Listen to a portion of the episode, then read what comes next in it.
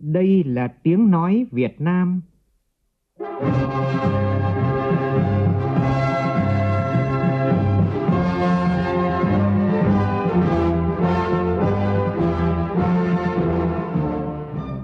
là tiếng nói Việt Nam, phát thanh từ Hà Nội, thủ đô nước Cộng hòa xã hội chủ nghĩa Việt Nam.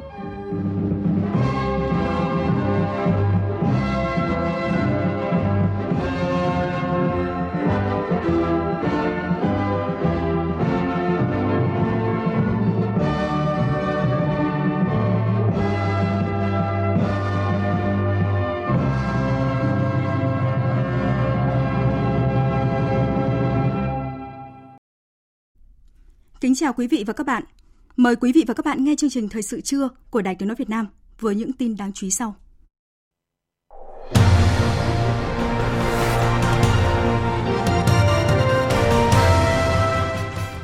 Trong khuôn khổ chương trình thăm chính thức nước Cộng hòa Nhân dân Trung Hoa, hôm nay, lễ đón chính thức Tổng Bí thư Nguyễn Phú Trọng sẽ được tổ chức trọng thể tại Đại lễ đường Nhân dân Bắc Kinh. Quốc hội thảo luận việc thực hiện chính sách pháp luật về thực hành tiết kiệm chống lãng phí giai đoạn 2016-2021. Trước diễn biến phức tạp của bão số 7, hơn 30.000 tàu thuyền đã nhận được thông tin để chủ động phòng tránh. Trong phần tin thế giới, số nạn nhân thiệt mạng trong vụ sập cầu treo Ấn Độ tiếp tục tăng nhanh, hiện lên tới 132 người. Cựu Tổng thống Brazil Lula da Silva bất ngờ đánh bại đương kim Tổng thống Bolsonaro trong tổng tuyển cử, đặt dấu chấm hết cho chính phủ thiên hữu của nước này trong nhiều thập kỷ.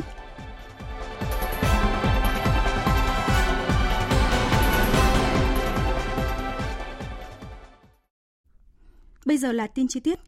Thưa quý vị và các bạn, trong khuôn khổ chuyến thăm chính thức Trung Quốc theo lời mời của Tổng Bí thư, Chủ tịch Trung Quốc Tập Cận Bình, chiều nay theo giờ địa phương sẽ diễn ra lễ đón chính thức Tổng Bí thư Nguyễn Phú Trọng và đoàn đại biểu cấp cao Việt Nam theo nghi thức cao nhất dành cho nguyên thủ quốc gia. Tổng Bí thư Chủ tịch Trung Quốc Tập Cận Bình sẽ chủ trì lễ đón. Phóng viên Văn Hiếu đưa tin từ thủ đô Bắc Kinh, Trung Quốc. Dự kiến tham dự lễ đón có các đồng chí Vương Nghị, Ủy viên Bộ Chính trị, Ủy viên Quốc vụ, Bộ trưởng Bộ Ngoại giao, Hà Lập Phong, Ủy viên Bộ Chính trị, Phó Chủ tịch Chính hiệp Toàn quốc Trung Quốc, Chủ nhiệm Ủy ban Phát triển Cải cách Nhà nước Trung Quốc, Lưu Kiến Siêu, Ủy viên Trung ương Đảng, Trưởng ban liên lạc Đối ngoại Trung ương Đảng Cộng sản Trung Quốc, Vương Văn Đào, Ủy viên Trung ương Đảng, Bộ trưởng Bộ Thương mại, Quách Nghiệp Châu, Phó trưởng ban liên lạc đối ngoại Trung ương Đảng Cộng sản Trung Quốc, Ngô Giang Hạo, trợ lý Bộ trưởng Ngoại giao Trung Quốc cùng nhiều đồng chí lãnh đạo các ban, bộ, ngành, cơ quan trung ương của Trung Quốc. Ngay sau lễ đón chính thức, Tổng Bí thư Nguyễn Phú Trọng sẽ hội đàm với Tổng Bí thư Chủ tịch Trung Quốc Tập Cận Bình. Chiều cùng ngày diễn ra lễ trao tặng huân chương hữu nghị của nước Cộng hòa Nhân dân Trung Hoa cho Tổng Bí thư Nguyễn Phú Trọng. Tiếp đó, hai Tổng Bí thư sẽ tham dự tiệc trà. Tối nay tại Đại lễ đường Nhân dân, Tổng Bí thư Chủ tịch Trung Quốc Tập Cận Bình chủ trì tiệc chiêu đãi trọng thể chào mừng Tổng Bí thư Nguyễn Phú Trọng và đoàn đại biểu cấp cao Việt Nam sang thăm chính thức Trung Quốc. Nhân sự kiện này, hàng loạt các tờ báo và hãng truyền thông lớn của Trung Quốc như Nhân dân Nhật Báo, Tân Hoa Xã, Đài Phát thanh Truyền hình Trung ương Trung Quốc đã có nhiều bài phân tích sâu về chuyến thăm của Tổng Bí thư Nguyễn Phú Trọng và quan hệ Việt Trung. Bích Thuận, phóng viên Đài Tiếng nói Việt Nam thường trú tại Bắc Kinh đưa tin. Tờ Nhân dân Nhật Báo, cơ quan ngôn luận của Đảng Cộng sản Trung Quốc và hãng thông tấn Tân Hoa đã đăng trang trọng thông tin Tổng Bí thư Nguyễn Phú Trọng thăm chính thức Trung Quốc theo lời mời của Tổng Bí thư Chủ tịch Tập Cận Bình. Tờ Nhân dân Nhật Báo cũng đăng bài viết của Bộ trưởng Ngoại giao Bùi Thanh Sơn với tiêu đề tiếp thêm động lực mới cho quan hệ đối tác hợp tác chiến lược toàn diện Việt Nam Trung Quốc, khẳng định Việt Nam và Trung Quốc có mối quan hệ truyền thống lâu đời được các thế hệ lãnh đạo tiền bối gây dựng, vun đắp, cùng những thành quả hợp tác thiết thực thời gian qua. Chúng tôi tin tưởng và kỳ vọng quan hệ Việt Trung sẽ không ngừng tiếp thêm động lực mới và nâng lên tầm cao mới, mang lại lợi ích tốt hơn cho nhân dân hai nước, đóng góp vào hòa bình, hợp tác và phát triển của khu vực và thế giới. Bài viết này đã được nhiều tờ báo và hãng tin khác như Báo Thanh niên Trung Quốc, hãng tin Trung Quốc China News đăng lại toàn văn. Đài phát thanh truyền hình Trung ương Trung Quốc cũng phỏng vấn đại sứ nước này tại Việt Nam Hùng Ba về ý nghĩa chuyến thăm. Ông khẳng định, chuyến thăm của Tổng bí thư Nguyễn Phú Trọng được cả Trung Quốc và Việt Nam hết sức coi trọng. Đây là thời điểm tốt nhất để tiến hành chuyến thăm, bởi Đại hội 20 của Đảng Cộng sản Trung Quốc vừa bế mạc. Sự nghiệp xã hội chủ nghĩa của hai nước cùng bước vào giai đoạn phát triển mới, kế thừa quá khứ và hướng tới tương lai. Trang The Paper và tờ Tân dân buổi chiều của Thượng Hải cũng khẳng định việc Tổng bí thư Nguyễn Phú Trọng trở thành nhà lãnh đạo cấp cao nhất đầu tiên của nước ngoài tới Trung Quốc sau Đại hội 20 và việc Tổng bí thư Chủ tịch Trung Quốc Tập Cận Bình chọn Việt Nam là điểm đến đầu tiên sau Đại hội 19 năm năm trước đã cho thấy tình hữu nghị đặc biệt và sự giao lưu mật thiết lâu nay giữa hai nước. Do đó, chuyến thăm đã thu hút được sự quan tâm của cả thế giới. Bài viết dẫn lời ông Triệu Vệ Hòa, Giám đốc Trung tâm Nghiên cứu Láng giềng Trung Quốc của Đại học Phúc Đán khẳng định, chuyến thăm của Tổng bí thư Nguyễn Phú Trọng không chỉ là chuyến thăm quan trọng giữa hai nước, mà còn là cuộc trao đổi quan trọng giữa hai đảng. Bên cạnh đó, đối với Trung Quốc, việc Trung Quốc và Việt Nam nâng cao tin cậy chính trị, thúc đẩy quan hệ song phương ổn định, cũng có ý nghĩa to lớn đối với sự ổn định của quan hệ Trung Quốc-ASEAN cũng như hòa bình và hợp tác trong khu vực. Thưa quý vị, nhiều học giả, nhà nghiên cứu cũng khẳng định chuyến thăm của Tổng bí thư Nguyễn Phú Trọng có ý nghĩa to lớn, cho thấy mối quan hệ đặc biệt giữa Việt Nam Trung Quốc, đồng thời mở ra cơ hội hợp tác trên nhiều lĩnh vực, góp phần củng cố mối quan hệ đối tác, hợp tác chiến lược toàn diện giữa hai nước trong thời gian tới. Nhân dịp này, phóng viên Lại Hoa phỏng vấn ông Nguyễn Vinh Quang, Phó Chủ tịch Hội hữu nghị Việt Nam Trung Quốc. Mời quý vị cùng nghe. Thưa ông, có thể thấy là chuyến thăm của Tổng Bí thư Nguyễn Phú Trọng là nhà lãnh đạo ở nước ngoài đầu tiên đến thăm Trung Quốc kể từ sau đại hội lần thứ 20 Đảng Cộng sản Trung Quốc khi mà Tổng Bí thư Tập Cận Bình vừa tái cử nhiệm kỳ lần thứ ba. Và điều đó đã khẳng định vị thế của Việt Nam à, trong mối quan tâm ngoại giao của Trung Quốc như thế nào? Tôi thấy ngay sau khi đại hội lần thứ 20 của Đảng Cộng sản Trung Quốc kết thúc và đồng chí Tập Cận Bình được bầu làm Tổng Bí thư nhiệm kỳ thứ ba mà người ta mời một khách nước ngoài đầu tiên đến thăm vào lúc đấy thì chuyến thăm đó có ý nghĩa rất lớn. Nhìn thấy cái vị thế của Việt Nam trên trường quốc tế hiện nay cũng rất là cao và đặc biệt là vai trò của Tổng Bí thư Nguyễn Phú Trọng không những là có uy tín đối với nhân dân Việt Nam, đối với Đảng Cộng sản Việt Nam mà đối với các đảng cộng sản trên thế giới. Cho nên việc Tổng Bí thư Nguyễn Phú Trọng thăm Trung Quốc đây là một ờ, lời chúc mừng thiết thực nhất. Điều đó chứng tỏ rằng là Việt Nam cũng rất coi trọng kết quả đại hội, cũng rất coi trọng vai trò của đồng chí Tập Cận Bình và phía Trung Quốc.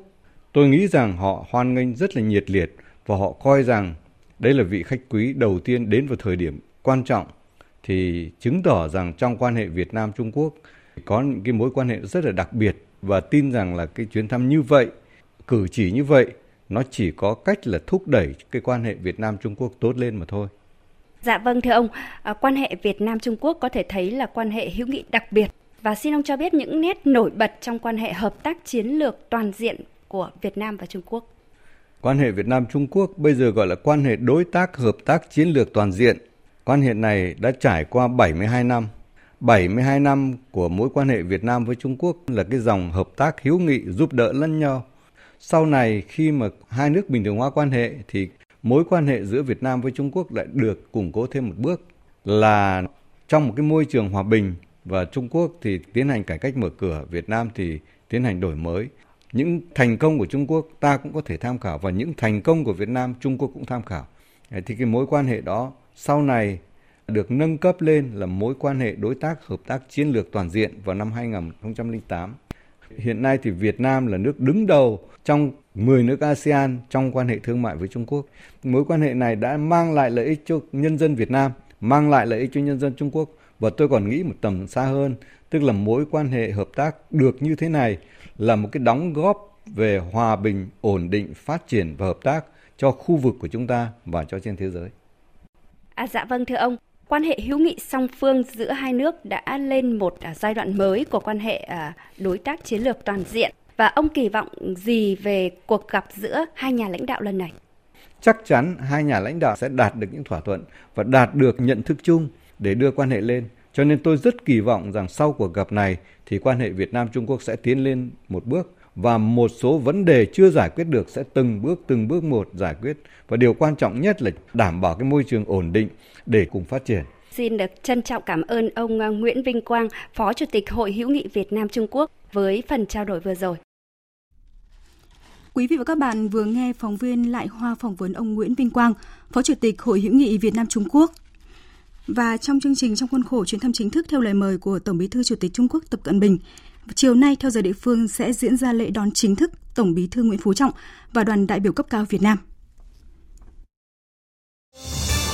Thời sự VOV nhanh, tin cậy, hấp dẫn. Quý vị đang nghe chương trình Thời sự trưa của Đài Tiếng Nói Việt Nam. Chương trình tiếp tục với những tin đáng chú ý khác. Tối qua tại Hà Nội, Chủ tịch nước Nguyễn Xuân Phúc dự chương trình Hồ Chí Minh, Hành trình khát vọng 2022, tôn vinh các điển hình tiêu biểu toàn quốc trong học tập và làm theo tư tưởng đạo đức phong cách Hồ Chí Minh. Phóng viên Minh Hường đưa tin.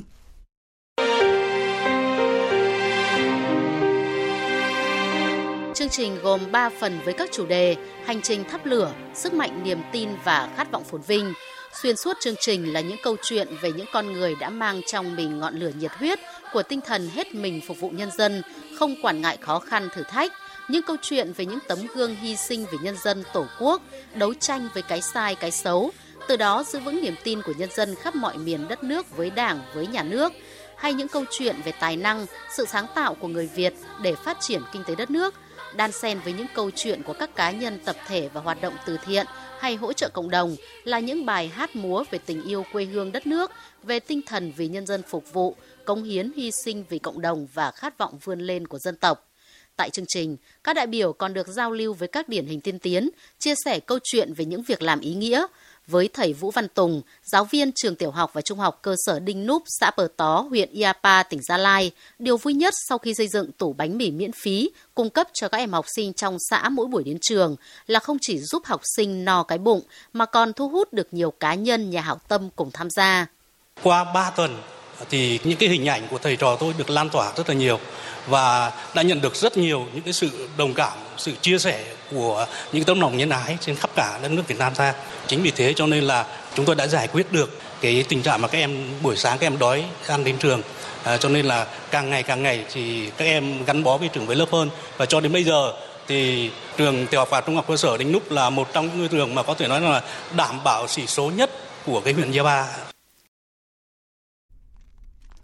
Tiếp tục chương trình kỳ họp thứ tư, hôm nay Quốc hội dành cả ngày thảo luận về báo cáo kết quả giám sát việc thực hiện chính sách pháp luật về thực hành tiết kiệm chống lãng phí giai đoạn 2016-2021 trong khu vực công. Đằng sau lãng phí hữu hình là những lãng phí vô hình làm nghèo đất nước. Từ lãng phí niềm tin, các đại biểu cũng chỉ rõ một lãng phí khác đó là lãng phí trách nhiệm. Nghị trường Quốc hội sáng nay cũng nóng với những phát biểu đề nghị khắc phục những vướng mắc khó khăn trong quản lý trụ sở làm việc công để các quy định đảm bảo tính khả thi, tiết kiệm và hiệu quả. Nhóm phóng viên Đài Tiếng Nói Việt Nam phản ánh. Qua giám sát cho thấy việc quản lý sử dụng ngân sách nhà nước, các nguồn vốn nhà nước khác có nhiều chuyển biến tích cực, đảm bảo chặt chẽ, tiết kiệm và hiệu quả hơn. Tuy nhiên, báo cáo cũng chỉ rõ việc lập thẩm định dự toán ngân sách nhà nước chưa sát thực tế, nợ động thuế thất thu chậm thu, thu không đúng không đủ, giao kế hoạch vốn đầu tư công chậm, hàng nghìn dự án chậm tiến độ, hàng nghìn dự án thất thoát lãng phí làm mất cơ hội phát triển đất nước. Nhìn nhận những kết quả của đoàn giám sát, đại biểu Trần Hữu Hậu đoàn Tây Ninh chỉ rõ, đó chỉ là phần nổi của tảng băng, một phần của lãng phí hữu hình chưa nhìn ra được, chưa đo đếm được. Đằng sau những lãng phí hữu hình ấy là những lãng phí vô hình với sức tàn phá lớn hơn nhiều. Nó không chỉ làm mất đi cơ hội phát triển mà còn làm nghèo đất nước, làm lãng phí những nguồn lực quý giá của quốc gia, làm suy yếu bộ máy công quyền và cùng với tham nhũng, hai giặc nội xâm này có thể đe dọa sự tồn vong của chế độ chúng ta. Một trong những lãng phí như vậy là lãng phí niềm tin. Tôi xin được nêu ở đây một lãng phí khác, đó là lãng phí trách nhiệm. Chuyện không ít cán bộ công chức viên chức trong bộ máy nhà nước không làm hoặc không dám làm những việc cần phải làm, đang gây trì trệ biết bao nhiêu công việc lớn nhỏ trong bộ máy quản lý hành chính của chúng ta, gây nên biết bao nhiêu lãng phí về thời gian, công sức, tiền bạc, cơ hội kinh doanh cho người dân và doanh nghiệp. Nghị trường Quốc hội sáng nay sôi nổi với những ý kiến đại biểu thảo luận về việc sử dụng trụ sở làm việc, nhà công vụ và công trình phúc lợi công cộng tại một số bộ ngành địa phương không đúng quy định, chưa hiệu quả, sử dụng sai mục đích, lãng phí, sắp xếp chậm. Đại biểu Nguyễn Văn Mạnh, đoàn Vĩnh Phúc, đại biểu Phạm Văn Hòa, đoàn Đồng Tháp đề nghị.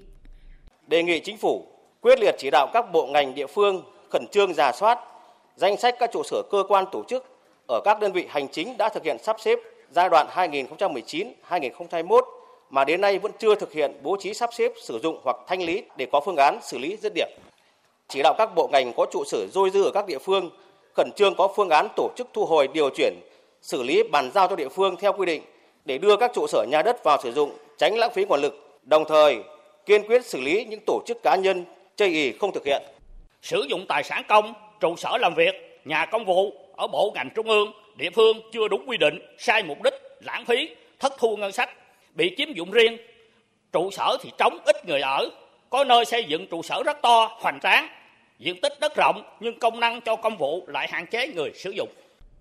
Các đại biểu đề nghị không để dây dưa các dự án trọng điểm quốc gia phục vụ phát triển kinh tế xã hội, nhất là các công trình nông thôn miền núi, vùng đồng bào dân tộc thiểu số, vừa gây lãng phí, vừa gây khó khăn cho nhân dân xung quanh vùng dự án.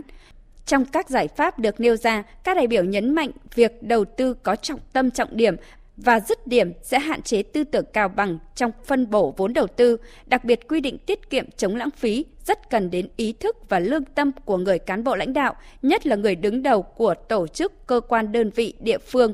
Đại biểu Lê Minh Nam, đoàn Hậu Giang đề nghị cần nhận thức đúng đắn sâu sắc về thực hành tiết kiệm chống lãng phí. Theo đó, thứ nhất phải nhận thức việc tuân thủ pháp luật là quan trọng nhất. Thứ hai là phải tăng cường giáo dục ý thức, xác định rõ trách nhiệm đối với việc thực hành tiết kiệm chống lãng phí, đặc biệt trách nhiệm của người đứng đầu. Thứ ba là cần xây dựng môi trường văn hóa thực hành tiết kiệm chống lãng phí chủ động tự giác hơn để dần thực hành tiết kiệm chống lãng phí trở thành nền nếp, ý thức sâu rộng và bền vững. Tiết kiệm chống lãng phí không chỉ là việc chấp hành các quy định của pháp luật mà trước tiên phải thuộc về lối sống ý thức, đó là lối sống văn minh, văn hóa, là ý thức luôn đặt lợi ích của cộng đồng, tập thể, quốc gia, dân tộc lên trên hết. Do đó cần đặc biệt chú ý việc bồi đắp, nâng cao ý thức đạo đức của con người. Đại biểu Nguyễn Thị Việt Nga, đoàn Hải Dương đề nghị. Trong khu vực công, phải làm sao cho tiết kiệm chống lãng phí không chỉ là việc thực thi những quy định của pháp luật mà nó phải trở thành lối sống của mỗi cá nhân và đây mới là gốc rễ sâu xa nhất của vấn đề. Nếu không, dù hệ thống pháp luật về tiết kiệm chống lãng phí có đồng bộ chặt chẽ đến đâu mà tiết kiệm chưa trở thành lối sống, thành phẩm chất của mỗi cá nhân, thì chừng đó việc chấp hành vẫn chỉ mang tính chất đối phó và vẫn còn rất nhiều vi phạm. Về gói hỗ trợ lãi suất 2%, ngân hàng thận trọng triển khai, khách vay từ chối nhận. Đây là một trong những nội dung được đại biểu Quốc hội quan tâm trao đổi với báo chí bên hành lang Quốc hội sáng nay. Phóng viên Trung Hiếu và Phương Thoa phản ánh. Theo báo cáo của Ủy ban Kinh tế của Quốc hội, tại kỳ họp thứ tư này, đến hết tháng 8 năm nay, tức là sau 3 tháng triển khai, gói hỗ trợ lãi suất 2% nhằm giúp các doanh nghiệp vượt qua khó khăn của dịch COVID-19 mới chỉ giải ngân được hơn 13 tỷ đồng trong số 16.000 tỷ đồng phân bổ của năm nay. Đại biểu Hoàng Văn Cường, đoàn đại biểu Quốc hội thành phố Hà Nội cho rằng, nguyên nhân của tình trạng chậm trễ này là do room tăng trưởng tín dụng năm nay của một số ngân hàng thương mại đã đạt đến giới hạn, đồng thời do tiêu chí và thủ tục cho vay vẫn không ít khó khăn. Chúng ta đặt ra các thủ tục kiểm soát nguồn vay đó. Nếu như muốn được hưởng ưu đãi thì anh phải chứng minh được là doanh nghiệp này là có khả năng phục hồi. Đấy, ai chứng minh được là trong tương lai có khả năng phục hồi. Bản thân doanh nghiệp người ta cũng kỳ vọng phục hồi chứ không ai không muốn phục hồi cả. Nhưng mà biết đâu được trong bối cảnh tác động khách quan của thị trường, của dịch bệnh, của nhiều rủi ro khác. Có khi cho vay xong rồi người ta không phục hồi sao?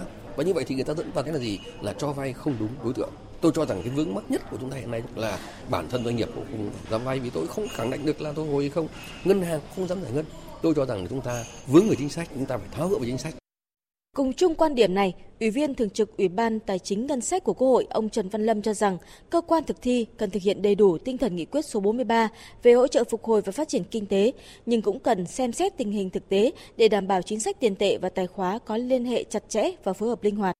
Những cái giải pháp trong tinh thần nghị quyết 43 đã đưa ra thì vẫn được triển khai nhưng nó phải phối hợp với bối cảnh tình hình cụ thể ở trong từng giai đoạn để mà thực hiện cái mục tiêu trung tâm của chúng ta vẫn là phải ổn định vĩ mô, kiềm chế được lạm phát và trên cơ sở đấy thì mới thúc đẩy tăng trưởng phát triển kinh tế xã hội. Hài hòa cái đấy. Thì như lúc này mà chúng ta phải cứ phải hô hào là cố gắng làm sao phải giải ngân phải bỏ được tiền ra hết đi hết đi mà nó lại không hiệu quả không thực sự đi vào đúng chỗ thì cũng không được theo ý kiến của các đại biểu, việc thận trọng cân nhắc và tính toán là rất quan trọng nhưng cần tháo gỡ các điểm nghẽn về tiêu chí và thủ tục giải ngân gói hỗ trợ lãi suất 2% để chính sách hỗ trợ đến đúng đối tượng và triển khai hiệu quả, nhất là sang năm 2023 khi bắt đầu một năm mới với những kế hoạch vốn mới của cả doanh nghiệp và các ngân hàng thương mại. Thương mại điện tử là một trong những lĩnh vực tiên phong của nền kinh tế số khi các công nghệ tiên tiến của cách mạng công nghiệp lần thứ tư được ứng dụng rộng rãi – góp phần tăng hiệu quả chu trình kinh doanh, nâng cao năng lực cạnh tranh của doanh nghiệp trong nước, đẩy mạnh xuất khẩu toàn cầu. Tuy nhiên, hoạt động này cũng đang nảy sinh nhiều bất cập và thách thức. Nhằm giúp các doanh nghiệp nhận diện rõ cơ hội thách thức của hoạt động này trong bối cảnh kinh tế mới, sáng nay tại Hà Nội, Viện Nghiên cứu Quản lý Kinh tế Trung ương tổ chức hội thảo với chủ đề Phát triển nền tảng thương mại điện tử thúc đẩy phục hồi tăng trưởng. Phản ánh của phóng viên Thu Trang. Việt Nam được đánh giá có thị trường thương mại điện tử tiềm năng nhất khu vực với tốc độ tăng trưởng trung bình hơn 25% mỗi năm. Thương mại điện tử chính là cơ hội để thúc đẩy nền kinh tế số khi ngày càng khẳng định tính hữu dụng với đời sống kinh tế xã hội, đặc biệt trong thời gian trải qua đại dịch COVID-19. Tiến sĩ Nguyễn Nhật Quang, Phó Chủ tịch Hội đồng sáng lập Hiệp hội Phần mềm và Dịch vụ Công nghệ Thông tin Việt Nam Vinasa cho rằng Khó khăn lớn nhất tổng hợp lại là khó khăn về nhận thức. Nếu không có thương mại điện tử thì không có kinh tế số. Nếu mà chính phủ, đảng, nhà nước quyết tâm phát triển kinh tế số thì mình phải coi sàn thương mại điện tử là cái thứ mình phải xây dựng, phải nuôi dưỡng chứ không phải là để tạo điều kiện thuận lợi cho các sàn ấy người ta tự bơi. Không phải là vấn đề là thương mại điện tử đóng góp bao nhiêu phần trăm vào GDP mà thật sự nó sẽ thay đổi tính chất của nền kinh tế. Bây giờ mình vẫn coi đây là một cái đối tượng doanh nghiệp như các loại hình doanh nghiệp khác xem họ khó khăn ở đâu, tháo gỡ để cho họ tự phát triển rồi họ kinh doanh được thì họ đóng thuế cho nhà nước thì cái đấy là không đúng nó sẽ là cái nền tảng để kết nối các thành phần kinh tế, nó là cái nền tảng để mà nâng cao năng lực cạnh tranh quốc gia Chính phủ vừa ban hành Nghị định 91 sửa đổi bổ sung một số điều của Nghị định số 126 quy định chi tiết về một số điều của luật quản lý thuế nhằm tháo gỡ những vướng mắc về thuế cho doanh nghiệp. Các nội dung đã được sửa đổi bổ sung gồm về khai thuế thu nhập cá nhân của tổ chức cá nhân không phát sinh việc khấu trừ thuế thu nhập cá nhân. Về trách nhiệm của tổ chức được thành lập và hoạt động theo pháp luật Việt Nam là chủ sở hữu sàn thương mại điện tử trong việc cung cấp thông tin của thương nhân, tổ chức cá nhân có mua bán hàng hóa, ờ, dịch vụ trên sàn giao dịch thương mại điện tử cho các cơ quan thuế, cho các cơ quan quản lý thuế.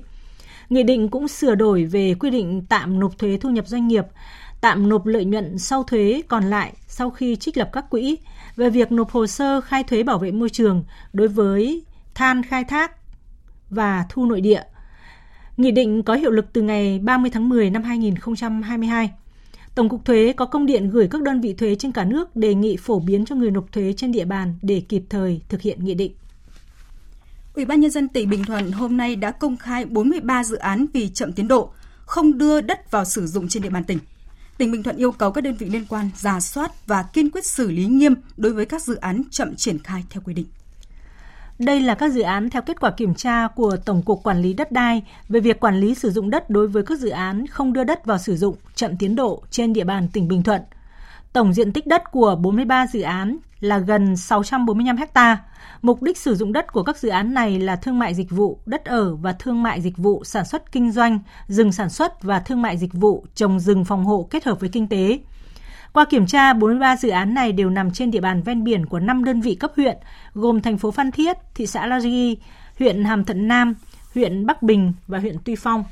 Bên cạnh việc chậm triển khai, các dự án này còn có nhiều sai phạm như là chuyển mục đích sử dụng đất chưa đúng quy định, xây dựng hạ tầng đô thị khi chưa được phép chuyển mục đích sử dụng đất. Ủy ban nhân dân tỉnh chỉ đạo khắc phục ngay các sai phạm trong từng dự án mà đoàn kiểm tra đã nêu, kiên quyết chấm dứt dự án đầu tư, thu hồi đất đối với các dự án có nhiều sai phạm để tồn tại lâu không đưa đất vào sử dụng. Tiếp theo là tin bão trên biển Đông, cơn bão số 7. Hồi 10 giờ ngày hôm nay, vị trí tâm bão ở vào khoảng 16,7 độ Vĩ Bắc, 116,9 độ Kinh Đông, cách quần đảo Hoàng Sa khoảng 580 km về phía đông. Sức gió mạnh nhất vùng gần tâm bão mạnh cấp 10, cấp 11, tức là từ 89 đến 117 km một giờ, giật cấp 13. Dự báo trong 24 đến 48 giờ tới, bão di chuyển theo hướng Bắc Tây Bắc, mỗi giờ đi được khoảng 10 km. Đến 10 giờ ngày mai, vị trí tâm bão ở vào khoảng 18,7 độ Vĩ Bắc, 116,2 độ Kinh Đông, cách quần đảo Hoàng Sa khoảng 550 km về phía Đông Đông Bắc, cường độ cấp 11, giật cấp 13. Vùng nguy hiểm trên Biển Đông trong 24 giờ tới, từ 14,5 đến 21 độ Vĩ Bắc, phía đông kinh tuyến 114 đến 118,5 độ Kinh Đông, cấp độ rủi ro thiên tai cấp 3. Đến 10 giờ ngày mùng 2 tháng 11, vị trí tâm bão ở vào khoảng 20,4 độ Vĩ Bắc, 115,3 độ Kinh Đông, cách quần đảo Hoàng Sa khoảng 570 km về phía Đông Bắc. Bão di chuyển theo hướng Bắc Tây Bắc, mỗi giờ đi được khoảng 5 đến 10 km, cường độ cấp 10, cấp 11, giật cấp 13. Cảnh báo trong 48 đến 72 giờ tiếp theo, bão có khả năng đổi hướng di chuyển theo hướng Tây Tây Bắc, mỗi giờ đi được khoảng 10 km, cường độ mạnh cấp 8, cấp 9, giật cấp 11. Từ 72 đến 96 giờ tiếp theo, bão di chuyển chủ yếu theo hướng Tây Tây Nam, mỗi giờ đi được khoảng 10 km và suy yếu dần thành áp thấp nhiệt đới, cường độ mạnh cấp 6, giật cấp 8. Từ 96 đến 120 giờ tiếp theo, áp thấp nhiệt đới di chuyển chủ yếu theo hướng Tây Tây Nam, mỗi giờ đi được khoảng 10 km và suy yếu dần thành một vùng áp thấp. Dự báo do tác động của bão, vùng biển phía đông của khu vực Bắc và giữa Biển Đông có gió mạnh cấp 8, cấp 9, vùng gần tâm bão mạnh cấp 10, cấp 11, giật cấp 13, biển động dữ dội. Vùng biển phía Tây của khu vực Bắc và giữa Biển Đông, bao gồm cả vùng biển quần đảo Hoàng Sa, gió Bắc đến Tây Bắc mạnh cấp 6, cấp 7, giật cấp 8, cấp 9, biển động mạnh. Vùng biển phía đông của khu vực Bắc và giữa Biển Đông, sóng biển cao từ 6 đến 8 mét, vùng gần tâm bão 9 đến 11 mét. Tại cuộc họp của Văn phòng Thường trực Ban Chỉ đạo Quốc gia về phòng chống thiên tai diễn ra sáng nay, các đại biểu đề nghị theo dõi sát diễn biến của cơn bão số 7, thông tin và hướng dẫn các tàu thuyền thoát ra khỏi khu vực nguy hiểm. Phóng viên Minh Long phản ánh. Đã có 14 trên tổng số 19 tỉnh thành phố ban hành công điện văn bản ứng phó với bão số 7. Tính đến sáng nay đã có hơn 30.000 tàu với hơn 161.000 lao động nhận được thông tin về diễn biến của bão số 7 để chủ động phòng tránh. Lưu ý tại cuộc họp, các đại biểu đề nghị cần thường xuyên giữ liên lạc với 52 tàu với 468 lao động của tỉnh Quảng Ngãi đang hoạt động ở khu vực Bắc Biển Đông và quần đảo Hoàng Sa.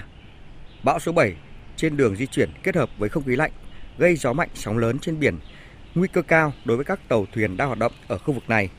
Trung tá Hoàng Văn Hiến, Bộ Tư lệnh Bộ đội Biên phòng cho biết Năm hai cái tàu của Quảng Ngãi hiện tại là nó đang ở trong vùng an toàn. Tuy nhiên là chúng tôi cũng chỉ đạo bám sát cái tình diễn biến của bão. Nhất là cái phương tiện hoạt động ở khu vực ờ, Bắc Biển Đông và quần đảo Hoàng Sa thoát khỏi khu vực ảnh hưởng của bão đề phòng bão số 7 đổi hướng đi, à, sẵn sàng lực lượng phương tiện tham gia xử lý khi có tình huống. Ông Phạm Đức Luận, Phó Tránh Văn phòng Ban Chỉ đạo Quốc gia về phòng chống thiên tai nêu rõ, bão di chuyển theo hướng Bắc, dự báo sẽ suy yếu, nhưng trên biển ảnh hưởng của bão vẫn hết sức nguy hiểm đối với các tàu thuyền, nhất là 52 tàu thuyền đang hoạt động ở khu vực quần đảo Hoàng Sa. Trên biển thì vẫn còn tàu thuyền hoạt động. Với hoàn lưu của bão thì vẫn có thể tác động đến tàu thuyền thì đề nghị Bộ Tư lệnh Bộ đội Biên phòng cùng với ờ, thủy sản tiếp tục giả soát kiểm đếm và hướng dẫn kêu gọi tàu thuyền thoát ra khỏi cái vùng nguy hiểm mà khi mà gần với vịnh Bắc Bộ dứt khoát là ông phải kêu gọi vì gió cấp 6, cấp 7, giật cấp 8, cấp 9 thì các cái tàu thuyền nhỏ vẫn có thể bị ảnh hưởng thậm chí tàu thuyền du lịch ở trong cái khu vực vì trong hoàn lưu thì vẫn có thể là có những cái tác động cái rông lốc cục bộ nó có thể gây thiệt hại về tàu thuyền Cơ quan kiểm soát thảm họa thiên tai quốc gia Philippines sáng nay thông báo số người thiệt mạng do bão Nagae tăng lên 98 người, 63 người mất tích. Tổng thống Philippines Ferdinand Marcos hôm nay dự kiến đi thị sát vùng bị ảnh hưởng. Phạm Hà, phóng viên thường trú Đài tiếng nói Việt Nam theo dõi khu vực ASEAN, thông tin. Theo thông báo của Cơ quan Kiểm soát Thảm họa Thiên tai Quốc gia Philippines, hơn một nửa số người thiệt mạng do lở đất và lũ quét là tại đảo phía nam Mindanao. Mindanao là khu vực ít bị bão tấn công so với các khu vực khác của Philippines, nhưng có thể gây tàn phá nghiêm trọng hơn so với đảo chính Luzon hay các khu vực miền trung của đất nước. Lực lượng cứu hộ đang tìm kiếm những người mất tích trong đống bùn đất và các mảnh vỡ, trong khi nhiều người dân sơ tán được trở về nhà dọn dẹp sau bão. Chính quyền địa phương cho biết số người thiệt mạng sẽ tiếp tục tăng lên vì không có nhiều cơ hội để cứu sống những người mất tích sau hai ngày lũ quét. Bão Nagae đã gây lũ lụt và lở đất tại nhiều khu vực của Philippines khiến 1,8 triệu người phải đi sơ tán. Thiệt hại cơ sở hạ tầng do mưa lớn và gió mạnh khoảng hơn 757 triệu peso, tương đương với 13 triệu đô la Mỹ, trong khi ngành nông nghiệp thiệt hại ước tính là hơn 435 triệu peso. Hơn 400.000 người tại đảo chính Luzon vẫn không có điện.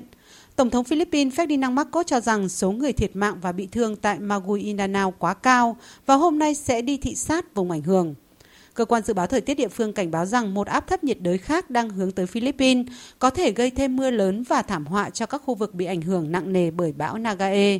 Lở đất và lũ quét bắt nguồn từ các sườn núi bị chặt phá rừng là một trong những hiểm họa nguy hiểm nhất do bão gây ra ở Philippines trong những năm gần đây.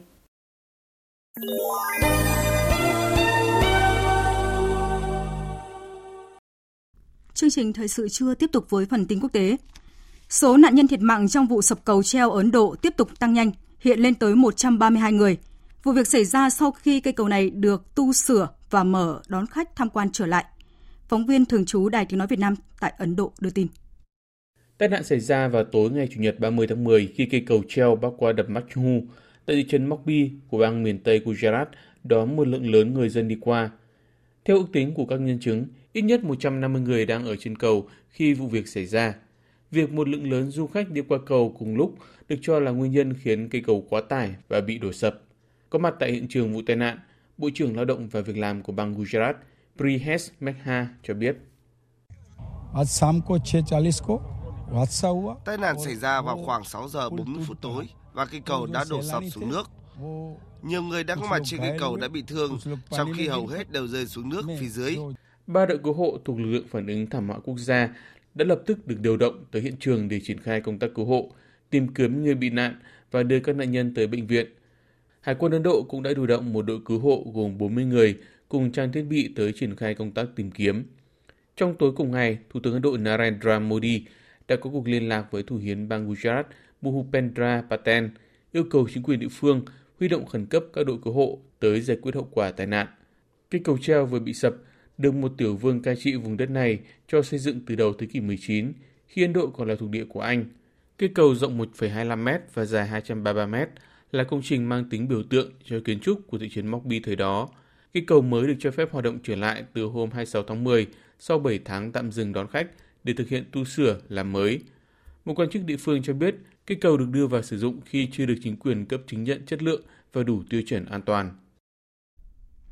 Còn tại Hàn Quốc hôm nay diễn ra các hoạt động tưởng niệm nạn nhân thiệt mạng trong vụ dẫm đạp kinh hoàng ở thủ đô Seoul cách đây hai ngày. Tổng thống Yoon suk yeol chỉ định thiết lập quân sự ông San nơi có khu Itaewon ở trung tâm Seoul là vùng thảm họa đặc biệt để dễ dàng cung cấp tài chính và các hỗ trợ khác từ chính quyền trung ương. Tổng hợp của biên tập viên Đài Tiếng nói Việt Nam. Từ chiều 30 tháng 10, nhiều người dân Seoul đã đến đặt hoa tại cửa ra số 2 của ga tàu điện ngầm Itaewon. Tôi đã mất đi người bạn sau thảm kịch này. Tôi đã nói với cậu ấy là đừng đi vào chỗ quá đông người, vậy mà cậu ấy không nghe. Đây là sự kiện Halloween đầu tiên được tổ chức ở Seoul trong 3 năm qua, sau khi Hàn Quốc dỡ bỏ các biện pháp hạn chế do COVID-19. Vụ việc đánh dấu thảm kịch tồi tệ nhất ở Hàn Quốc kể từ vụ chìm phà Seoul năm 2014 khiến 304 người thiệt mạng, chủ yếu là học sinh trung học. Thảm kịch dẫm đạp xảy ra đêm 29 tháng 10 khi khoảng 100.000 người đổ xô đến các đường phố ở khu phố Itaewon để tham gia lễ hội Halloween. Tính đến đêm qua, số nạn nhân thiệt mạng đã lên tới 154 người, ngoài ra có 133 người bị thương. Trong lúc này, nhà chức trách Hàn Quốc vẫn đang tiếp tục công tác khắc phục hậu quả thảm kịch. Tổng thống Jun suk yeol hôm nay đã chỉ định thiết lập quận Yongsan, nơi có khu Itaewon ở trung tâm Seoul là vùng thảm họa, đặc biệt để dễ dàng cung cấp tài chính và các hỗ trợ khác từ chính quyền trung ương. Trong bài phát biểu, Tổng thống Hàn Quốc cho rằng thảm kịch này đáng lẽ không bao giờ được phép xảy ra. Ông cũng tuyên bố thời hạn để tang trên cả nước và cho phép treo cờ rủ tại tất cả các tòa nhà chính quyền.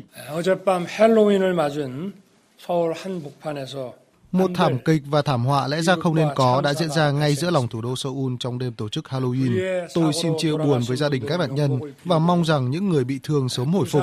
Trái tim tôi lúc này hướng về gia đình các nạn nhân, những người đang phải chịu nỗi đau quá lớn khi mất người thân. Cảnh sát Hàn Quốc đã mở một cuộc điều tra để xác định nguyên nhân chính xác của vụ tai nạn, trong khi Thủ tướng Han Đắc-su trong cuộc họp được phát sóng trực tiếp sáng nay cam kết sẽ điều tra kỹ lưỡng và toàn diện cũng như thực hiện những thay đổi cần thiết nhằm ngăn chặn tai nạn tương tự xảy ra. Để tưởng niệm các nạn nhân, giới chức Hàn Quốc và các nhà tổ chức sự kiện quyết định hủy bỏ hầu hết các lễ hội, sự kiện và cuộc diễu hành nhân ngày Halloween, cũng như các buổi biểu diễn của các ngôi sao ca bốp. Hầu hết các cửa hàng trên khắp cả nước cũng hủy bỏ, cũng như gỡ bỏ các đồ trang trí và áp phích quảng bá sự kiện này. Một thông tin quốc tế đáng chú ý đó là cựu Tổng thống Brazil Lula da Silva bất ngờ đánh bại đương kim Tổng thống Bolsonaro trong tổng tuyển cử, đặt dấu chấm hết cho chính phủ thiên hữu nhất của nước này trong nhiều thập kỷ. Tòa án bầu cử tối cao Brazil cho biết chính trị gia cánh tả Luna da Silva đã đạt 50,9% số phiếu ủng hộ, giành chiến thắng xít sao trước đối thủ Bolsonaro với 49,1% phiếu ủng hộ trong cuộc bầu cử ngày hôm qua. Ngay sau chiến thắng, ông Luna tuyên bố sẽ quay trở lại với các chính sách xã hội và tăng trưởng kinh tế do nhà nước thúc đẩy, từng giúp đưa hàng triệu người thoát khỏi đói nghèo trong giai đoạn cầm quyền trước đây của ông từ năm 2003 đến năm 2010. Tôi ở đây để điều hành đất nước đi lên từ những khó khăn. Tôi tin rằng với sự ủng hộ của mọi người dân, chúng ta sẽ vượt qua để đưa đất nước đến một nền dân chủ thực sự, hòa bình và ổn định. Chiến thắng ngày hôm qua không phải là chiến thắng của tôi, mà là chiến thắng của phong trào dân chủ rộng lớn, thể hiện sự mong đợi của người dân rằng chúng ta có thể cho họ những cơ hội lớn hơn.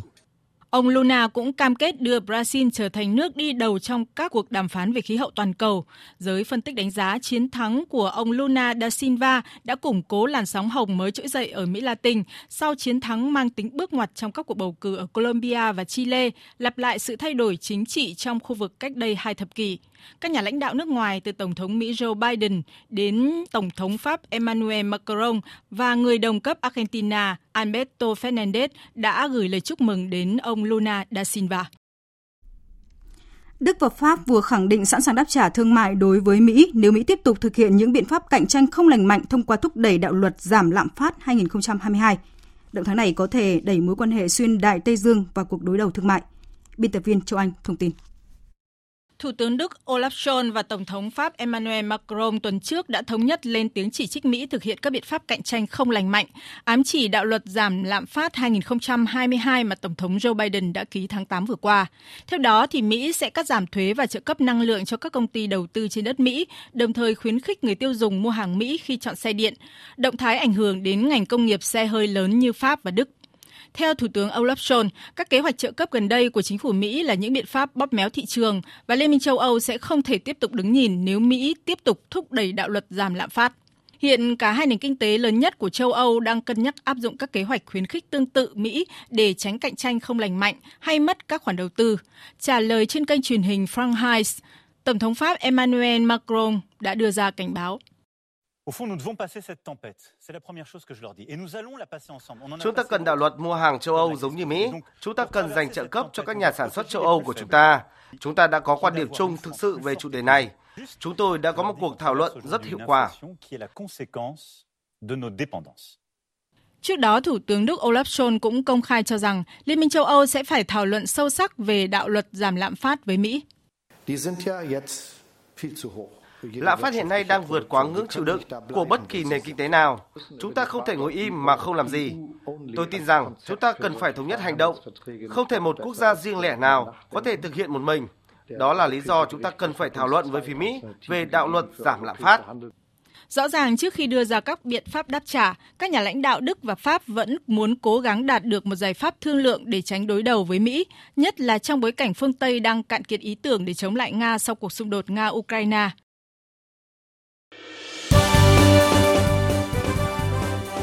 Thời sự tiếng nói Việt Nam. Thông tin nhanh. Bình luận sâu.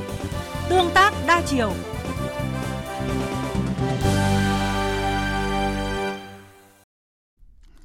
Thưa quý vị và các bạn, nhiều quận huyện ở thành phố Hồ Chí Minh đang đề xuất mở phố ẩm thực và phố đi bộ để phục vụ du lịch và phát triển kinh tế đêm. Điển hình như quận 1 đề xuất mở phố đi bộ Lê Lợi, quận Phú Nhuận đề xuất xây dựng phố ẩm thực Phan Xích Long, còn quận 11 thì đang chuẩn bị thí điểm tổ chức phố đi bộ và ẩm thực đêm tại tuyến đường Hà Tôn Quyền. Thế nhưng việc mở ra sao, quy hoạch như thế nào để đảm bảo an ninh trật tự, giao thông, tránh xô bồ và có nét riêng giữa các phố là điều cần cân nhắc. Minh Thắm, phóng viên thường trú tại thành phố Hồ Chí Minh đề cập vấn đề này. Kết quả khảo sát thống kê gần đây của ngành du lịch cho thấy 70% chi tiêu của du khách là dành cho những hoạt động của kinh tế đêm. Do đó, thành phố Hồ Chí Minh đang xây dựng các đề án, chiến lược để phát triển kinh tế đêm. Ngoài ra, từ đầu năm 2022 đến nay, ngành du lịch thành phố cũng phát động chương trình mỗi quận huyện một sản phẩm du lịch đây là những tiền đề để nhiều quận huyện trên địa bàn thành phố Hồ Chí Minh đề xuất được mở các phố đi bộ và phố ẩm thực đêm. Tại khu vực trung tâm thành phố, ngoài hai phố đi bộ đã được quy hoạch lâu nay là Nguyễn Huệ và Bùi Viện, thì mới đây, sau khi đường Lê Lợi được gỡ bỏ rào chắn thi công công trình metro và được chỉnh trang thông thoáng rộng rãi hơn, Ủy ban Nhân dân quận 1 đã đề xuất được mở phố đi bộ, phố ẩm thực đêm trên tuyến phố này. Thông tin trên nhận được nhiều sự ủng hộ của các doanh nghiệp du lịch thành phố. Bà Ngô Thanh Thúy, trưởng bộ phận điều hành khách sạn Rex nói: Đường Lê Lợi là một con đường rất đẹp, con đường ấn tượng của thành phố Hồ Chí Minh. Vì vậy, chúng tôi đề xuất chúng ta nên phát triển về cái ẩm thực đường phố, ẩm thực vùng miền tại con đường Lê Lợi và đường Nguyễn Huệ. Và qua đây cũng là để quảng bá về cái văn hóa Việt Nam thông qua các chương trình biểu diễn, các lễ hội, các show biểu diễn tại trên hai con đường này. Cùng với quận 1 thì từ năm 2021, Ủy ban Nhân dân quận 3 cũng đề xuất cải tạo khu vực Hồ Con Rùa, thành phố đi bộ và tuyến đường Nguyễn Thượng Hiền, thành phố đi bộ ẩm thực văn hóa sau 18 giờ và những ngày cuối tuần. Tương tự, tuyến đường Hà Tôn Quyền, đoạn qua địa bàn phường 4 và phường 6 của quận 11 cũng được đề xuất xây dựng thành phố đi bộ kết hợp ẩm thực với khoảng 70 gian hàng, trong đó ưu tiên các món ẩm thực người Hoa, hoạt động vào 3 ngày cuối tuần trong khung giờ từ 16 giờ đến 22 giờ. Tháng 10 vừa qua, quận Phú Nhuận cũng gửi đề xuất xin được thành lập phố ẩm thực trên tuyến đường Phan Xích Long, kết nối với hoạt động du lịch trên tuyến kênh Nhiêu Lộc Thị Nghề. Ông Nguyễn Trần Hoàng Phương, Chủ tịch Hội đồng Quản trị công ty Golden Smile Travel cho rằng đây là mô hình đã được nhiều thành phố lớn như Seoul, Hàn Quốc, Bangkok, Thái Lan, Bắc Kinh, Trung Quốc thực hiện khá hiệu quả. Tuy nhiên, theo ông Phương, Việc mở các tuyến phố này cũng không nên theo kiểu phong trào. Việc phát triển một cái con phố này nó sẽ không chỉ đem lợi nhuận về kinh tế mà nó còn giải quyết được vấn đề lao động hay là vấn đề đi lại giải trí an sinh xã hội cho người dân trong quận đó khách du lịch cũng chỉ là một phần trong đối tượng khách đến phố đêm đấy thì để có được cái lượng khách thì ít nhất là người dân ở trong quận họ phải đi vào con phố đấy. Ông Lê Trương Hiền Hòa, Phó Giám đốc Sở Du lịch Thành phố Hồ Chí Minh cho biết, Ủy ban nhân dân thành phố đã giao Sở Công Thương, Sở Du lịch, Sở Giao thông Vận tải và Sở Quy hoạch Kiến trúc phối hợp khảo sát, xem xét đánh giá các phương án đề xuất mở các phố đi bộ, phố ẩm thực của các quận, huyện, hoàn thiện và trình Ủy ban nhân dân thành phố. Cũng đồng ý là nên mỗi quận huyện nó có một cái mô hình đặc trưng đối với địa phương của mình. Ví dụ như quận 7 vừa rồi thì có trình một cái mô hình kinh tế đêm thì nó liên quan dành cho người dân, mà một mô hình kinh tế đêm là dành cho cộng đồng người nước ngoài À, ví dụ như người Hàn Quốc sinh sống ở ờ, quận 7 rất là nhiều và bên cạnh đó cộng đồng các nước khác cũng sinh sống ở quận 7 nhiều nên họ cũng có một cái mô hình kinh tế đêm là dành cho ẩm thực các nước thì ờ, đó là một trong những nét đặc trưng. Theo đề án vừa được Sở Giao thông Vận tải trình Ủy ban nhân dân thành phố Hồ Chí Minh vào tháng 7 thì từ nay đến năm 2025 thành phố dự kiến sẽ mở thêm 22 phố đi bộ trên một số tuyến đường thuộc khu vực trung tâm. Các tuyến phố này sẽ được lập đề án triển khai thí điểm rồi mới đi vào hoạt động chính thức. Việc tổ chức các phố đi bộ và phố ẩm thực đêm chắc chắn phải tính toán đến các yếu tố như mỹ quan đô thị, môi trường, giao thông, an ninh trật tự, phòng cháy chữa cháy, tiếng ồn, nơi đậu đổ xe.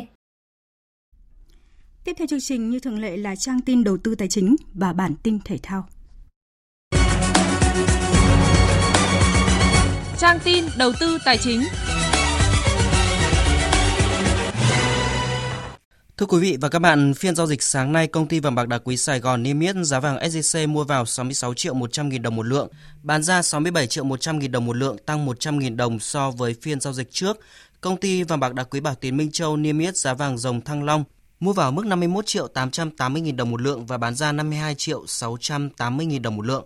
Giá vàng giao ngay trên sàn Kitco niêm yết ở mức 1.642 đô la Mỹ một ao. Ngân hàng Nhà nước Việt Nam công bố tỷ giá trung tâm của đồng Việt Nam với đô la Mỹ áp dụng cho ngày hôm nay là 23.695 đồng đổi 1 đô la Mỹ với biên độ cộng trừ 5%. Ngân hàng Vietcombank đang niêm yết tỷ giá đô la Mỹ từ 24.557 đồng đến 24.877 đồng 1 đô la Mỹ, giữ ổn định. Theo số liệu mới cập nhật của Ngân hàng Nhà nước cuối tháng 8 năm 2022, tiền gửi của khách hàng tại hệ thống tổ chức tín dụng là hơn 11,3 triệu tỷ đồng, tăng 3,37% so với cuối năm 2021. Tốc độ tăng trưởng huy động tiền gửi chậm lại kể từ đầu quý 3 năm nay. Trong tháng 7, tháng 8, tiền gửi của các tổ chức kinh tế đã sụt giảm tới hơn 171.000 tỷ đồng, trong khi tiền gửi của dân cư có tăng trưởng nhưng không nhiều. Theo đó, tổng tiền gửi tại hệ thống đã giảm gần 154.000 tỷ đồng chỉ trong 2 tháng. Chuyển sang thông tin diễn biến trên thị trường chứng khoán, trong phiên sáng nay, Thị trường diễn biến phân hóa và mở cửa trong sắc xanh nhạt với thanh khoản vẫn duy trì ở mức khá thấp. Sau khoảng một giờ giao dịch thì biến động rung lắc nhẹ quanh mốc tham chiếu, áp lực bán cổ phiếu có dấu hiệu gia tăng, đặc biệt tập trung ở nhóm cổ phiếu blue chip, khiến VN Index nới rộng biên độ giảm. Đáng chú ý, nhóm cổ phiếu ngân hàng và chứng khoán dù không tăng tốc mạnh nhưng đang là các nhóm hỗ trợ tốt giúp thị trường hãm đà giảm mạnh. Kết thúc phiên giao dịch sáng, VN Index giảm 13 điểm, còn 1.014,36 điểm. HNX Index giảm 3,07 điểm, còn 210,66 điểm. Đầu tư tài chính biến cơ hội thành hiện thực. Đầu tư tài chính biến cơ hội thành hiện thực. Thưa quý vị và các bạn, thực hiện kế hoạch hoạt động trong thỏa thuận hợp tác giữa Ngân hàng Nhà nước Việt Nam và Quỹ hợp tác quốc tế các ngân hàng tiết kiệm Đức, Học viện Ngân hàng vừa tổ chức tọa đàm Người trẻ và quản lý tài chính cá nhân trong thời đại công nghệ số. Đây là chương trình nằm trong chuỗi sự kiện nhân dịp Ngày Tiết kiệm Thế giới 31 tháng 10 năm 2022. Phóng viên Đài Tiếng Nói Việt Nam thông tin. Sự phát triển của cuộc cách mạng công nghiệp 4.0 cùng xu hướng chuyển đổi số đã và đang thay đổi mọi mặt hoạt động của lĩnh vực dịch vụ tài chính trên thế giới. Từ góc độ người tiêu dùng, tài chính số được coi là trợ lý tài chính thông minh, giúp mọi người học nhanh hơn kỹ năng quản lý tài chính cá nhân, cũng như có nhiều công cụ hỗ trợ hơn cho việc phân tích, xác định mục tiêu tài chính, lập kế hoạch và thực hiện kế hoạch tài chính một cách thuận lợi và hiệu quả. Đối với thế hệ trẻ, việc trang bị cho bản thân kỹ năng quản lý tài chính cá nhân để có được nguồn tài chính ổn định, lâu dài, tránh được những rủi ro do tác động bên ngoài là rất cần thiết. Bà Nguyễn Thị Hòa, Phó Viện trưởng Viện Chiến lược Ngân hàng, Ngân hàng Nhà nước cho biết. Ờ, với cái mục tiêu là nâng cao cái khả năng tiếp cận sản phẩm dịch vụ tài chính đến những người dân và doanh nghiệp thì tài chính toàn diện đã được triển khai một cách rộng rãi trên hơn 70 quốc gia trên thế giới. Trong cái triển khai tài chính toàn diện thì cái việc nâng cao khả năng tiếp cận sản phẩm dịch vụ tài chính ngân hàng và phát triển một cái nền kinh tế không dùng tiền mặt là có một cái sự gắn kết chặt chẽ và là tạo tiền đề cho nhau để tiến tới đạt được cái mục tiêu của tài chính toàn diện. Trên thế giới, chính phủ nhóm các quốc gia phát triển đều xác định toàn dân là đối tượng mục tiêu của chiến lược giáo dục tài chính quốc gia. Đồng thời các quốc gia cũng xác định những nhóm đối tượng ưu tiên cụ thể, trong đó thế hệ trẻ, thanh thiếu niên thường là nhóm đối tượng ưu tiên của đa số các quốc gia thực thi chiến lược quốc gia về tài chính toàn diện. Về vấn đề quản lý tài chính đối với người trẻ, giới trẻ nói chung, sinh viên nói riêng, việc đặt thẻ sinh viên, chứng minh thư nhân dân để vay nóng tiền rồi trả lãi cao vì rơi vào bẫy tín dụng đen là những câu chuyện không hề hiếm gặp. Vì vậy, nếu được nâng cao nhận thức, hiểu biết về tài chính ngân hàng, giới trẻ sinh viên sẽ tránh được các loại bẫy tín dụng đen. Chuyên gia tài chính ông Đoàn Đức Minh cho rằng theo tôi quan sát theo tôi tìm hiểu cầu thì thực tế mình phải có những cái gói chi tiêu nó hợp lý thứ nhất là mình trả những cái chi phí hàng tháng à, điện thoại nè tiền điện tiền nước tiền nhà là mình phải trả cố định rồi. Rồi đó là tiền chi tiêu. À, sáng dậy phải ăn sáng nè phải đổ xăng nè. Mà tốt nhất anh chị nên chia hẳn cho 30 ngày ra. Một con số cụ thể là một ngày mình sẽ dùng nên dùng bao nhiêu. Và trong cái lý miệt cái giới hạn đó là bao nhiêu là tốt nhất. À những cái tiền đó là mình phải có gói riêng. Và sau đó mình phải có phần gọi là tiết kiệm.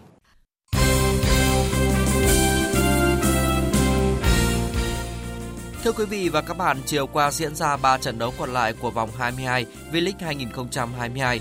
Tại sân hàng đẫy Hà Nội thắng đậm SHB Đà Nẵng 3-0 bằng các pha lập công của Nguyễn Văn Quyết, Đỗ Hùng Dũng và Lê Xuân Tú. Chiến thắng này giúp Hà Nội có được 43 điểm và lấy lại ngôi đầu bảng xếp hạng từ Hải Phòng. Phát biểu trong cuộc họp báo sau trận đấu, huấn luyện viên Chun Jae-ho của Hà Nội chia sẻ.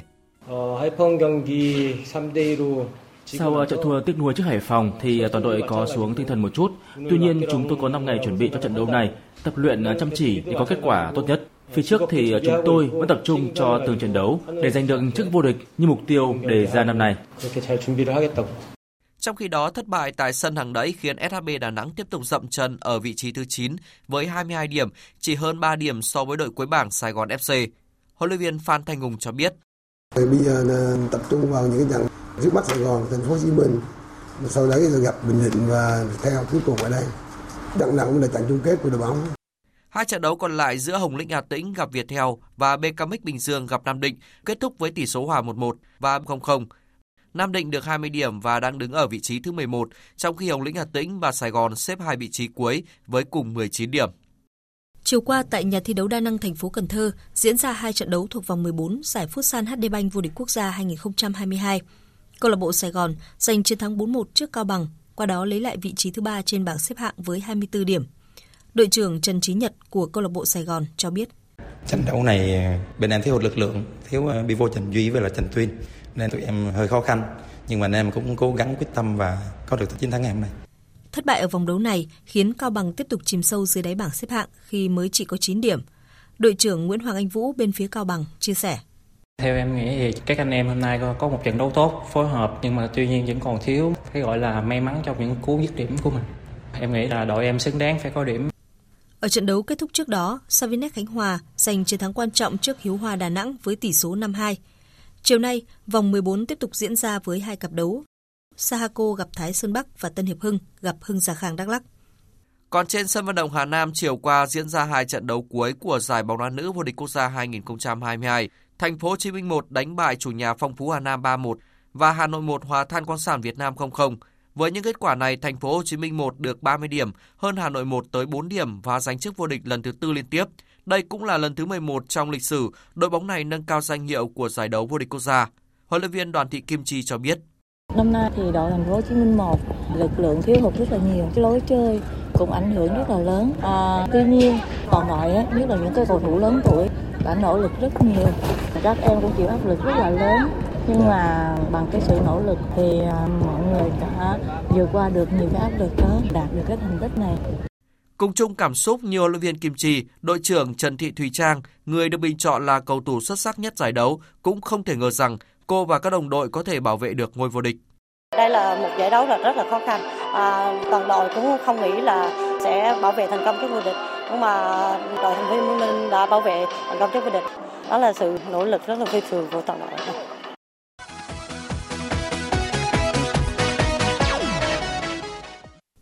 Đêm qua diễn ra hai trận đấu còn lại của vòng 14 Premier League. Trên sân nhà Emirates, Arsenal thắng đậm Nottingham Forest 5-0 để được 31 điểm, lấy lại ngôi đầu bảng từ Man City, trong khi Nottingham Forest vẫn chôn chân dưới đáy bảng xếp hạng với 9 điểm sau 13 trận đấu. Huấn luyện viên Mikel Arteta nói sau khi các học trò giành chiến thắng. Tôi nghĩ đội bóng đã chơi tốt và ghi được những bàn thắng tuyệt vời. Tôi rất hài lòng. Các cầu thủ đều đã thể hiện được phong độ tốt nhất và tôi cho rằng chúng tôi xứng đáng giành chiến thắng.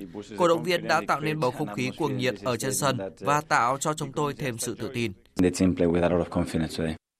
Cũng được chơi trên sân nhà Old Trafford, Manchester United vượt qua West Ham United 1-0 bằng pha đánh đầu của Marcus Rashford vào phút thứ 38 đây là bàn thắng thứ 100 mà tiền đạo sinh năm 1997 đóng góp cho Man United.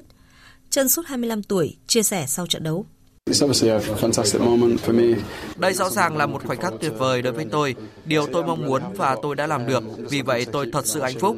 Tôi muốn mình tiếp tục tiến bộ và ghi thêm nhiều bàn thắng nữa. Chúng tôi đã phải rất vất vả mới có được chiến thắng. Tôi nghĩ chúng tôi đã không đạt được phong độ tốt nhất trong trận đấu này, nhưng thật tuyệt vời khi giành chiến thắng. Chiến thắng giúp Man United được 23 điểm, vượt qua Chelsea để vươn lên vị trí thứ 5 trên bảng xếp hạng, còn West Ham có 14 điểm và đang đứng thứ 13.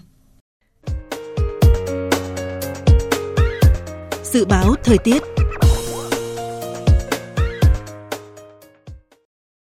Phía Tây Bắc Bộ chiều nắng, đêm không mưa, sáng sớm có nơi có sương mù, gió nhẹ, đêm và sáng sớm trời lạnh, có nơi trời rét, nhiệt độ từ 18 đến 31 độ. Phía Đông Bắc Bộ chiều nắng đêm không mưa, sáng sớm có sương mù và sương mù nhẹ rải rác, gió Bắc cấp 2, cấp 3, đêm và sáng sớm trời lạnh, vùng núi có nơi trời rét, nhiệt độ từ 19 đến 31 độ. Khu vực từ Thanh Hóa đến Thừa Thiên Huế, chiều nắng, đêm có mưa vài nơi, gió Bắc đến Tây Bắc cấp 2, cấp 3, nhiệt độ từ 20 đến 30 độ. Khu vực từ Đà Nẵng đến Bình Thuận, chiều nắng, chiều tối và đêm có mưa rào và rông vài nơi, gió Bắc đến Tây Bắc cấp 2, cấp 3, nhiệt độ từ 21 đến 32 độ. Tây Nguyên chiều nắng đêm không mưa, gió đông bắc cấp 2 cấp 3, nhiệt độ từ 15 đến 31 độ. Nam Bộ chiều nắng, chiều tối và đêm có mưa rào và rông vài nơi, gió đông bắc cấp 2 cấp 3, nhiệt độ từ 23 đến 33 độ. Khu vực Hà Nội chiều nắng đêm không mưa, gió bắc cấp 2 cấp 3, đêm và sáng sớm trời lạnh, nhiệt độ từ 21 đến 32 độ. Dự báo thời tiết biển, Bắc và Nam Vịnh Bắc Bộ không mưa, gió Đông Bắc đến Bắc cấp 6 có lúc cấp 7, giật cấp 8, cấp 9 biển động mạnh.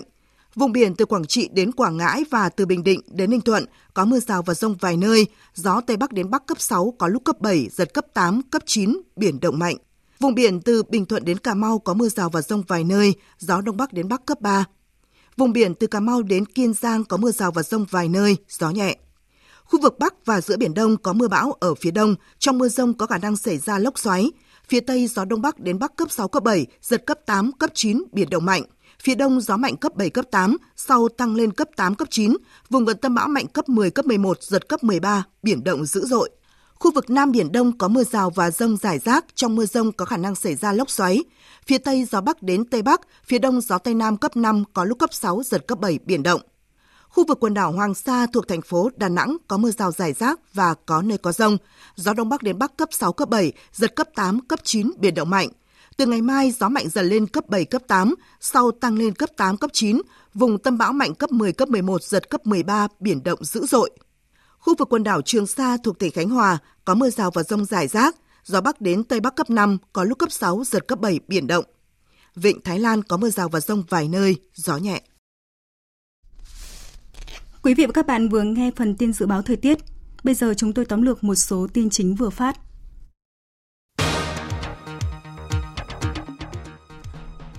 Thảo luận về báo cáo kết quả giám sát việc thực hiện chính sách pháp luật về thực hành tiết kiệm chống lãng phí giai đoạn 2016-2021 trong khu vực công. Các đại biểu nêu thực trạng sử dụng trụ sở, làm việc, nhà công vụ và công trình phúc lợi công cộng tại một số bộ, ngành địa phương không đúng quy định, chưa hiệu quả. Sử dụng sai mục đích, lãng phí, sắp xếp chậm, đề nghị chính phủ xử lý dứt điểm tình trạng này. Về gói hỗ trợ lãi suất 2% bên hành lang Quốc hội, các đại biểu nêu rõ Việc thận trọng, cân nhắc và tính toán là rất quan trọng. nhưng cần tháo gỡ các điểm nghẽn về tiêu chí và thủ tục giải ngân gói hỗ trợ này để chính sách hỗ trợ đến đúng đối tượng và triển khai hiệu quả, nhất là sang năm sau khi bắt đầu một năm mới với những kế hoạch vốn mới của cả doanh nghiệp và các ngân hàng thương mại. Tại hội thảo phát triển nền tảng thương mại điện tử thúc đẩy phục hồi tăng trưởng, các đại biểu nêu rõ, Việt Nam được đánh giá có thị trường thương mại điện tử tiềm năng nhất khu vực với tốc độ tăng trưởng trung bình hơn 25% một năm. Thương mại điện tử chính là cơ hội để thúc đẩy nền kinh tế số khi ngày càng khẳng định tính hữu dụng với đời sống kinh tế xã hội, đặc biệt trong thời gian trải qua đại dịch COVID-19. Số nạn nhân thiệt mạng trong vụ sập cầu treo Ấn Độ tiếp tục tăng nhanh, hiện lên tới 132 người. Vụ việc xảy ra sau khi cây cầu mới này được tu sửa và mở cửa đón khách tham quan trở lại. Một quan chức địa phương cho biết cây cầu này được đưa vào sử dụng khi chưa được chính quyền cấp chứng nhận chất lượng và đủ tiêu chuẩn an toàn. Cựu Tổng thống Brazil Lula da Silva bất ngờ đánh bại đương kim Tổng thống Bolsonaro trong tổng tuyển cử. Giới phân tích đánh giá, chiến thắng của ông Lula củng cố làn sóng hồng mới trỗi dậy ở Mỹ Latin sau chiến thắng mang tính bước ngoặt trong các cuộc bầu cử ở Colombia và Chile, lặp lại sự thay đổi chính trị trong khu vực cách đây hai thập kỷ.